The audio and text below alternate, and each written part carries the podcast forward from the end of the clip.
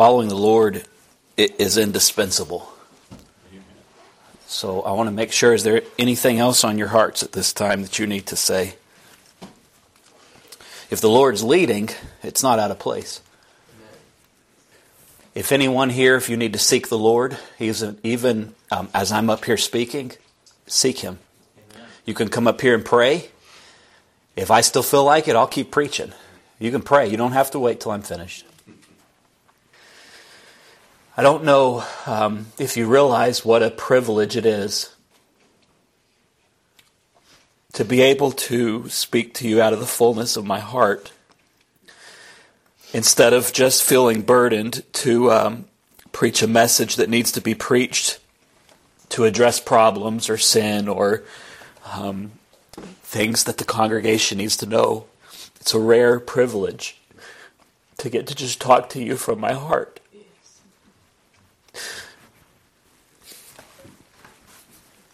You just give me a minute.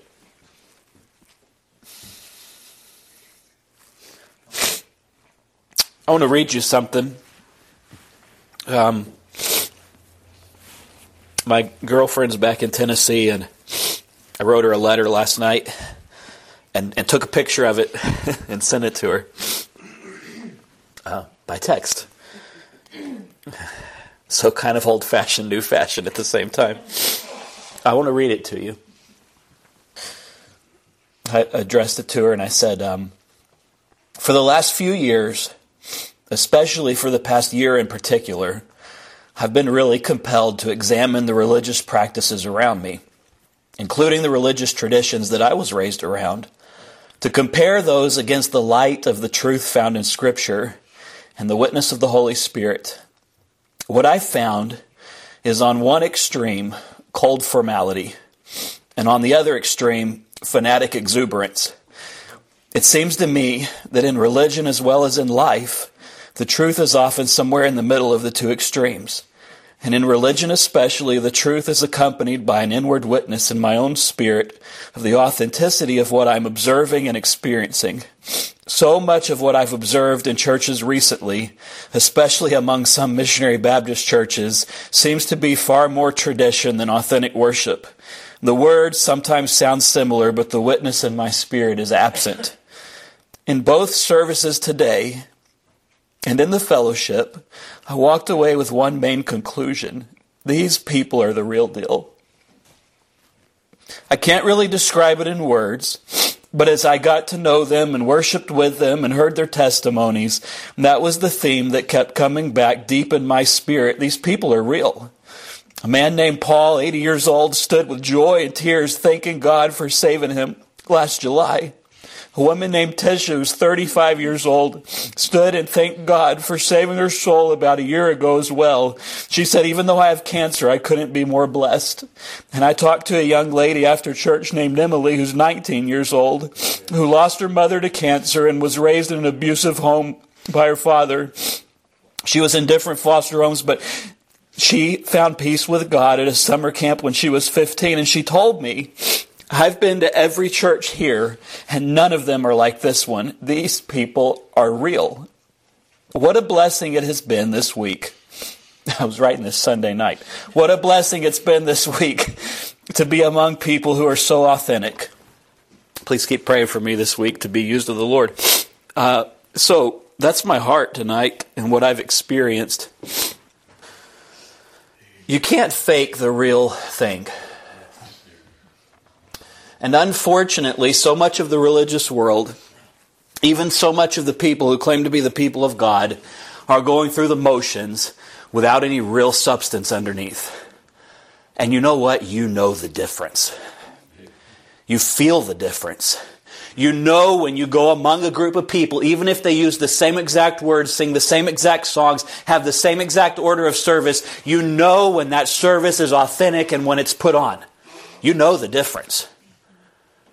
And for the comfort of your flesh, you might deceive yourself for a little while and go to a place that's not like that and try to convince yourself it is. But you know what? When you go home at night and you're alone with the Lord, you know the difference.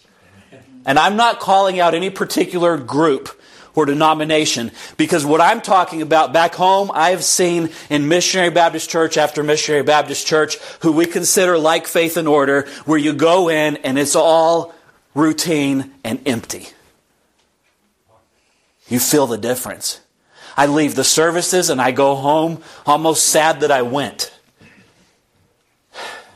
Because so often the people are going through the motions of something they saw their grandparents do, and it's not from a place of sincere love for God in their hearts. It's like was written in, in the um, in Revelation to the church who was told, You've lost your first love. I don't think that applies here. And thank God for that. You know, this church there's nothing wrong with, with this, the setting, the building, so I, I hope you don't misunderstand what I'm saying. But I've been in plenty of buildings that are even more comfortable, have uh, even more comfortable settings, and maybe have a really nice sound system or beautiful lights or brand new bathrooms. All this stuff that makes people comfortable, and when you walk out, you still know whether the substance of the service was real or not. This church, as I said, don't take this the wrong way, but it's not as beautiful as some places, and it's not as comfortable as some places. And, and to be honest, a lot of you have hard lives. A lot of you deal with stuff in your lives. You know what that means? What that tells me is you're closer to understanding the truth of the reality of the human existence than most religious people are. Religious people who have on their nice clothes all the time, and uh, I'm wearing a, a, a tie, so I'm not trying to be critical there either. But what I mean is, I don't feel any better wearing this. I preached on Tuesday night in a pair of shorts. It, it, it's not about what you wear. And people who put their trust in anything other than Jesus are mistaken. There's a reason, and I think I quoted this, there's a reason that Paul said, I'm persuaded that neither life, nor death, nor angels, nor principalities, nor height, nor depth, nor any other thing, things present, things in the future, nothing will be able to separate us from the love of God which is in Christ Jesus our Lord. He says, Those that he foreknew, he predestined to be conformed to the image of his Son. I want to talk about that for a minute. And by the way, none of this I studied. It's not in any kind of notes. I'm just following what I feel in my heart. Because my heart is full tonight. Jesus tells us through Brother Paul that a way was made that everybody who comes to him, the ones that he knew in eternity past who would be saved, and I want to be clear, I don't believe God predestined people for heaven and for hell. Amen. That's not clear in script. That is not taught in Scripture. It's clearly not taught in Scripture. What we see in Scripture is whosoever will may come and take of the water of life freely. What we see in Scripture is Jesus Christ made a way. He paid the debt of sin. He lifted or made provision for the curse over the whole earth to be lifted. All of creation groans together be delivered even until now. There's coming a day when the very curse that is upon nature because of Adam and Eve will be lifted and we will see this earth as God intended it to be. Without sin, without brokenness, without the corruption that we caused. Until that day, Jesus has made a way. When He came and died, this was in the provision of God, the determined counsel of God. From the very beginning, I think before time, God met within His own uh, person and recognized what would happen when he created humanity and that there would come a time when man through his own choice would choose to sin and there would have to be provision made to forgive his sin. God knew even back then that the sin that we would commit would be so abhorrent in his eyes and so bad and so damaging and so damning. He knew that it would take a person who was perfect to pay for it. And he knew that none of us ever would be that. So he knew he would have to give his son to pay for the sins of the entire world. Jesus Christ died. Now, he was a man of infinite worth. He was a man with no sin, and he died the death of a criminal. As if he were a man of sin, but he wasn't. What that did when he died was made atonement. He was the final blood sacrifice, as we see in Hebrews, that uh, the sacrifices that were made year after year could never make the comers thereunto perfect, or else they would have ceased to be offered. But every year when those sacrifices were made, there was a remembrance again of sin. But Jesus Christ, the last sacrifice, came and laid down his life and shed his perfect blood, and never again does anything else have to be sacrificed because he has made a way to appease the wrath of God. Yes. He is the propitiation for our sins, and not for ours only, but for all who would trust him. Now, here's where a lot of religion gets it wrong. They say, well, Jesus has already done all that needs to be done. Jesus has done what he could do. What he could do is offer a perfect sacrifice to appease the wrath of God and make atonement. What he can't do, Jesus cannot repent for you. God commands all men everywhere to repent. I, I want you to hear me on this. You are commanded to repent. You don't have to feel some kind of warm feeling inside, or you don't have to feel it. You're commanded to repent. And when you come to a place of recognizing that you need to repent, that is God showing you that that's what you need to do. And you will not receive the benefits of the sacrifice of Jesus until you repent to the satisfaction of God. That's right. That's what happens when a person is saved by the grace of God. Jesus Christ has paid the the, the, the, the price for our sin, but we don't receive the benefits of it until we actually repent. And then it is as if, this is metaphorical, it's as if God takes His blood and applies it to our heart so that when the death angel passes over, just like at the Passover, He will pass over us. A way has been made but you don't benefit from it until you do what God has commanded. And God has commanded all men, women, children, everywhere to repent. Now, those of you who are, are missionary Baptists or raised in this way, you might say, well, Brother Josh, what about the age of accountability? You know what? I'm not worried about that. Let me tell you why. Because a child who's not yet accountable, I can preach like this and they're not going to be bothered. They're not even going to know. They're just going to hear words that go in their head for later. Because until God opens their eyes, let me prove it to you. In the beginning, God created Adam and Eve. I talked about them briefly last night. They were walking around naked. They didn't know there was anything wrong with it.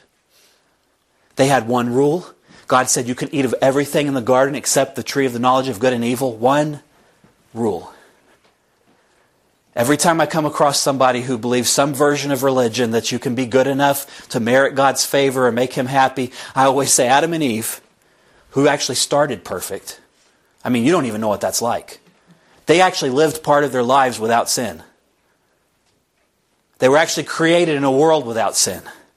And God gave them one rule. The only thing I require of you is not to eat this one fruit. One rule obedience. It's really the same for us now. Except with them, it was um, epitomized in this one fruit, one rule. Well, we know what happened. They ate of it. Their eyes were open. God had told them, On the day you eat thereof, you shall surely die. The serpent came to Eve and told to her, Has God said that you will die? He says, You'll not surely die. You'll become as gods.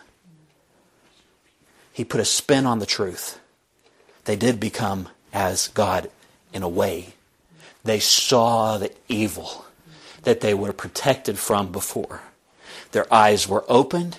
They made these fig leaf dresses, this clothing to cover up their nakedness. God came down to dwell with them in the cool of the evening. It says to walk with them in the afternoon. I don't know if he assumed bodily form and walked with them or if his spirit was just present moving with them. I don't know. But the point is, before they ate of the fruit, they walked with God with unobstructed fellowship. I mean, complete fellowship with no distraction. And as soon as they partook in sin willfully, their eyes were opened, they were ashamed, and God said to them, What are you doing? Adam said, We're hiding because we're afraid. He said, Who told you you were naked? How'd you know? Have you eaten of the tree? I love how God asks him questions to make him answer the truth for himself. He doesn't come even then with accusation. Did you eat that tree I told you not to eat? Yes. And then they were cast out. Now, that is a picture of what accountability is like. When you're a child, you're under God's protection. You're innocent, just like Adam and Eve were in the garden. And there comes a time when your eyes are open to sin, the eyes of your heart. And when that happens, you recognize, I'm not okay. You see your sinfulness, and you have a desire to hide from God. When that happens, you're responsible. That's what we call the age of accountability. And when that happens, now you have to repent. And if you don't, and you continue not repenting, and then you die before you ever get a chance to really repent, you will go to hell. What does that mean? This is this place God didn't make for humans. It's a place to torture the enemy of God. Lucifer, who was cast out of heaven for trying to take God's glory, for rebelling against the glory of the creator of the universe. And now people have to go there because they also refuse to surrender to God. Until that time happens, until God opens your mind and your heart, you're okay. When He opens your mind and heart. I told y'all last night that happened for me when I was nine. And I was at church minding my own business one minute, and the next minute I was terrified. When God deals with you, you'll know. It'll be similar. You'll suddenly be responsible.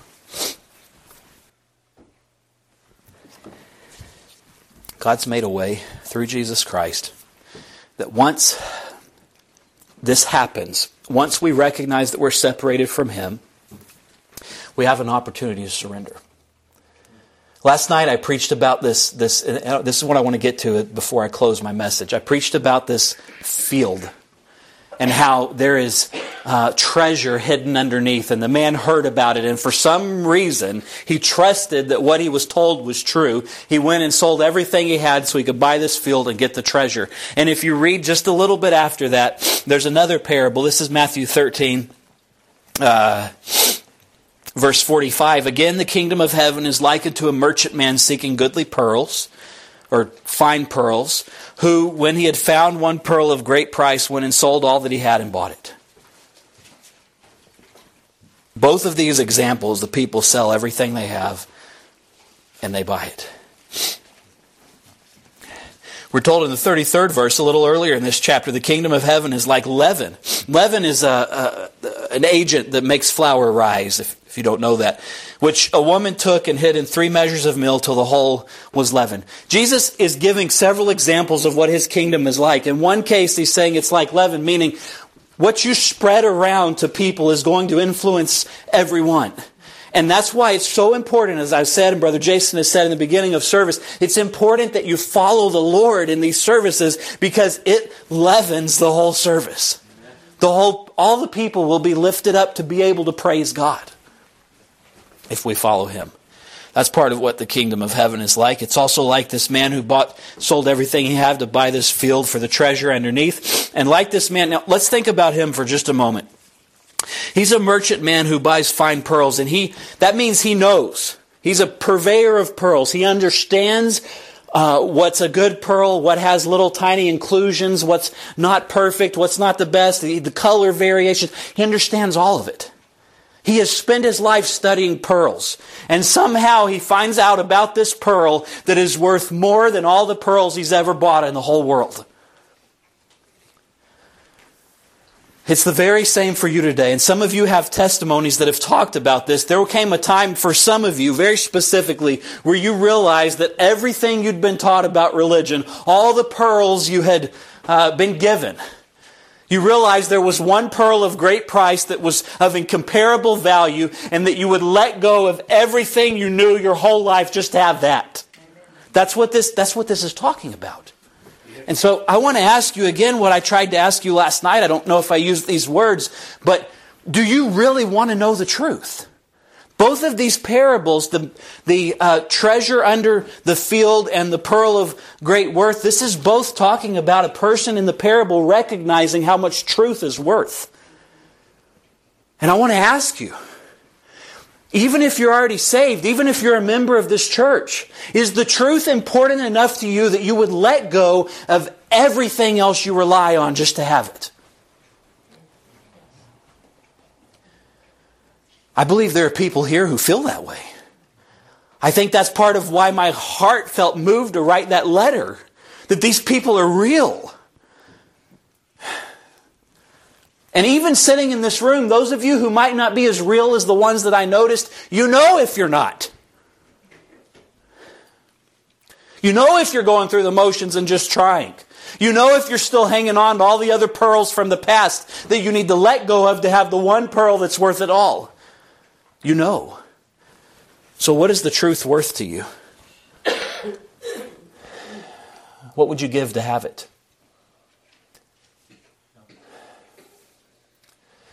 Jesus taught us, John, uh, I want to read a few verses from John 16. We're talking about truth. Both of these parables are trying to help us understand what truth is. And the beginning of the message, all that that I was talking about that, that I didn't really plan on, the Lord planned on it. And that is the beginning of the truth of how you come to know Him. I'll finish up the rest of it before I'm finished with this message. John 16, verse 7.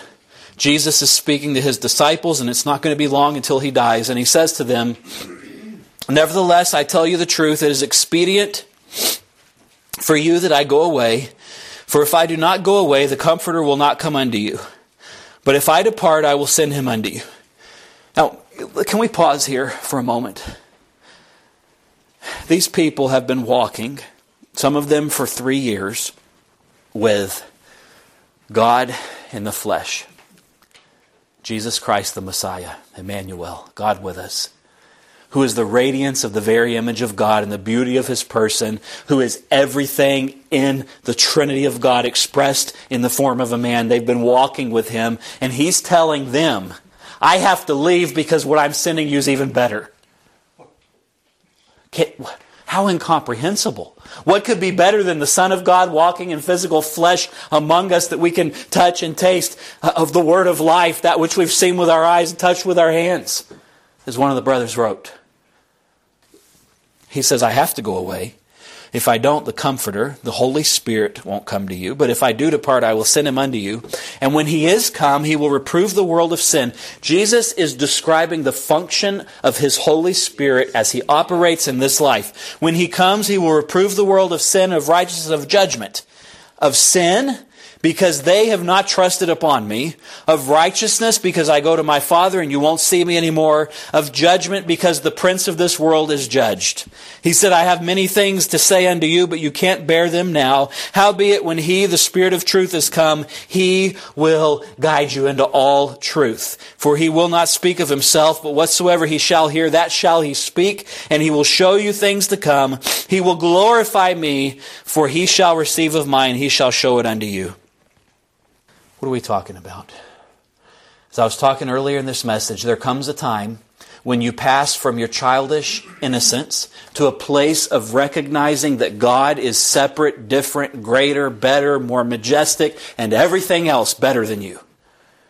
And basically, depending on your age and your awareness, it might be as simple as this. You just recognize God's different than I am. I'm not like God, and I need Him.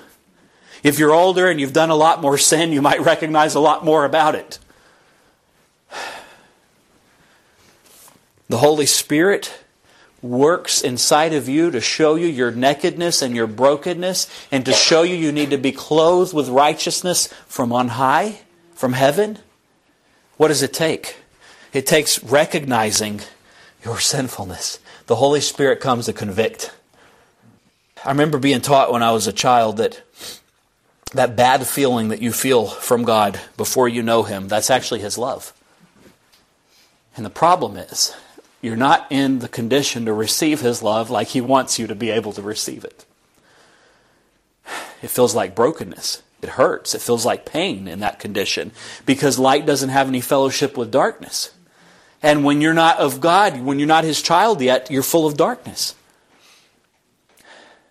This isn't popular to say today, but um, I love the way C.S. Lewis put it when he talks about a person who's not saved yet. He said, Fallen man is not simply a creature in need of improvement, he's a rebel who must lay down his arms, his weapons.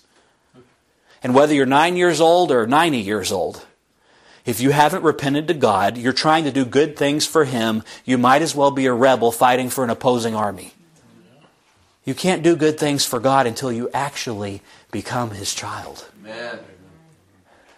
The way you become His child is so simple. Well, we make it complicated. Even when I tell my testimony, I tell you I was lost for five years, and then the day I was saved, I prayed for like four or five hours. That was my fault. That was my fault. Do you know how simple it is to be saved? When you recognize that there's something missing inside of you, go to God with everything inside of you and give it to Him. Surrender.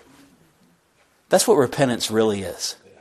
Oh, it's being sorry and it's and it's and it's coming to God and and, and being broken. It's all of those things, but at the foundation of true repentance is a desire for God to have His way. He's the offended party. He's the one who has to make atonement. He's the one who has to forgive. And you come to Him and say, Lord, uh, whatever you want. Whatever words it may come out of your mouth in that way, the condition of your heart is unconditional surrender. That's right. That's when salvation comes. You realize you're an enemy of God. No matter how good you are, no matter how many good things you've done, until the light of God comes into you through the Holy Spirit and He forgives you of your sins. He washes you and you feel that new feeling and that new birth, that peace that comes in knowing Him. Until you have that, you don't know Him. That's not popular to talk about today. But let me tell you, there is something, I'll put it this way. I've heard it said, and maybe I said it last night. Maybe you don't think this is real. Maybe, uh, maybe what I'm saying doesn't make sense in your mind. Maybe it's different than everything you've ever been taught. I believe God is so big and so powerful and so mighty, He can speak to you personally, individually, directly what is the truth and what He wants from you. Don't listen to me. You don't agree with me? Go home. You're listening to this recording later, you're in this building, go home after you hear it and ask God, show me what's true. Is that preacher crazy? Is what he's talking about crazy? He'll show you. And if he lets you know I'm crazy, tell me. Because I don't want to be but I know I'm not. Because it's deeper than words, it's deeper than logic. And so many of you who have experienced the same kind of saving grace of God, the authenticity in your testimonies, the sincerity in your worship, the passion in your lives, that you can literally say, whether I live or die, I'm the Lord's, I'm not worried about it. You can't fake that. I'm not saying I can see into men's hearts. I can't. The Word of God is quick and powerful and sharper than any two edged sword, piercing the dividing asunder of soul and flesh, and is a discerner of the thoughts and intents of the heart. The Word of God, the Logos, is Jesus Christ. He's the one who sees to the deepest thoughts of your heart. I can't do that. I'm not pretending I can. But I will tell you that many times I meet a person and what they're saying, oh man, I feel it so deep inside. I have a friend at work, different background, different religious background, and she really grew up in church at all. And she told me one day she found out I was a preacher, and she said, "Hey, come upstairs and talk to me uh, on break." And so I did, and she told me about when she found the Lord. She said, I was in high school, I was at a field party. I don't know if you'll have those out here, but basically you get together, football field or wherever, just get drunk. And uh, she said, I had a drink in one hand and a cigarette in the other hand. And she said, I don't really know why, but these two guys came up. One of them was videotaping, and the other one said, uh, I'm going to get down and pray. And he was taping it. And she was thinking, What in the world are you doing? This is so weird. And she said, But all of a sudden, she said, I don't know what I was even doing, but I found myself down in the mud praying. And she said, It was like God took off blinders where I could see for the first time. And she says, feeling came over me like I'd never felt, and I had peace. And I realized I knew God. And then she said, I went from that knowing nothing about religion. And she said she would go and talk to people and they wouldn't understand. And she said, I would want to just shake them and be like, No, don't you get it? He loves you so radically. oh man, I love meeting people who are the real deal, who aren't flattened out by religion. Who cares what words she was using? Was real. I told Brother Sister Stotler, we are talking uh, Sunday about a man that, that I met uh, at my work who lost everything, all his wealth, his family, his wife. He lost everything, ended up in prison, an addict. And he was on his face in a puddle of tears at the very rock bottom, crying out to God. He said he got up, looked down at the tears. There were that many on the floor. And he said it was like God was playing my life before me in that puddle. And then he gave me peace. And he said, That was your old life. Now you're a new man. You leave that behind. When he told me that, it went in my heart. I said, This is real. You can't fake that. When I was in Guatemala, I met a lady who was diagnosed with cancer and they told her and her father didn't yet know the Lord. They were raised in Catholicism and down there, brother Edgar, who's uh, still there at uh, uh, New Life Church there in Coban, Guatemala, he told me, you know, the way I was raised, we're all about celebrations and getting drunk in the streets. They have all these celebrations. He showed me pictures of all these people basically having a big party in the name of religion. Not really any different than paganism. They put some religious name on it. And he said, I don't really know anything about God. His wife was diagnosed with cancer. They believed she was going to die. He said, I went to pick out her tombstones. And God started dealing with me. He told about being saved. You can't fake that she told a very same experience. They're telling it in Spanish, and I'm, I'm not fluent, but I heard enough that my spirit felt the truth of it even before the translator got done translating. And even the other brothers there, they same way. Oh, what they were saying. She talked about realizing that she was about to die and praying to the Lord. And first she was praying for to be spared for her own life, all these selfish things. And she said, then I got to a point where I didn't care about myself anymore, and I said, God, whether I live or die, just take care of my family. It's when God saved her. You can't fake that. You can't fake the real thing. Those of you who are the real thing, you know. And I don't know. I don't know your hearts. Maybe there's some people here, you think you're the real thing, and maybe now you're realizing you're not. You know. I don't. You tell me you're saved, you're nice to me, I believe you. But deep down inside, you go home at night all alone. You know if you have peace or not. After God saved me, I've never yet been afraid of dying. Oh, I, am not excited about the pain. I don't like the idea of getting in a car wreck and suffering in a hospital or some, something like that. I'm really not afraid of dying. I'm not saying that loosely. I've been faced with it. I don't worry about where I'll go. This is real. So I want to ask you as I close, and I'm not even going to apologize if the message was scattered because I was speaking to you out of the fullness of my heart. The Lord knows. You know, Paul wrote earlier that eighth chapter of Romans. Some of you have suffered, some of you have gone through hard things, some of you are going through hard things. We've all gone through some things that are hard if we're honest. I've gone through things in my life that to you it might not seem that hard, but to me it almost broke me almost destroyed me. You never know what will bring a person to their knees. Paul said, I reckon, I calculate, I have observed, I've concluded that the sufferings of this present life are not worthy to be compared with the glory which will be revealed in us. I want you to know that glory is not just talking about someday in heaven, it's also talking about in this life. If you walk with the Lord, people will look at you and recognize the sufferings you're going through and wonder how you can still have a smile on your face. And I'm not talking about something fake it, fake. Not saying fake it till you make it. That's not what I'm talking about. I'm talking about being broken and honest and discouraged when you are. Being human. And then somehow through the grace of God persevering. That is real and people know. It's more than a positive attitude. Oh, it's so much deeper than that. The sufferings of this present time. Listen, everything we go through in this life, it is not even worthy to be compared with the glory of God inside of us right now. Amen. And if you're the real deal, you know that's true. You know it is. Oh, no suffering of the flesh is pleasant for the moment, but what I'm telling you, if you really know God, you know it's worth it to go through whatever you have to to know Him. That's why Paul wrote what he did, that I might know Him and the fellowship of His sufferings and the power of His resurrection being made conformable unto His death. David said, I've desired one thing of the Lord, and that will I seek after, that I might behold His beauty I'm not quoting that exactly right, but that's the idea. Both of them, all they cared about.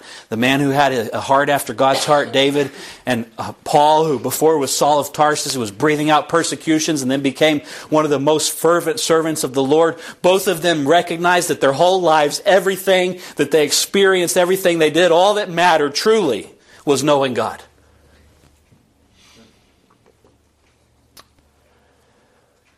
I'm not sure if my mind even knows what this means fully. But I'll tell you what my heart craves. I'll let go of anything else to know God. I don't care about anything else. That's how my heart feels. And the more I've desired that, the more challenges my life has had. And the sweeter my knowledge of the Lord has gotten. I'm not lifting myself up, I'm lifting up my Jesus. I'm telling you, actually knowing Him, you can't replace that with anything else.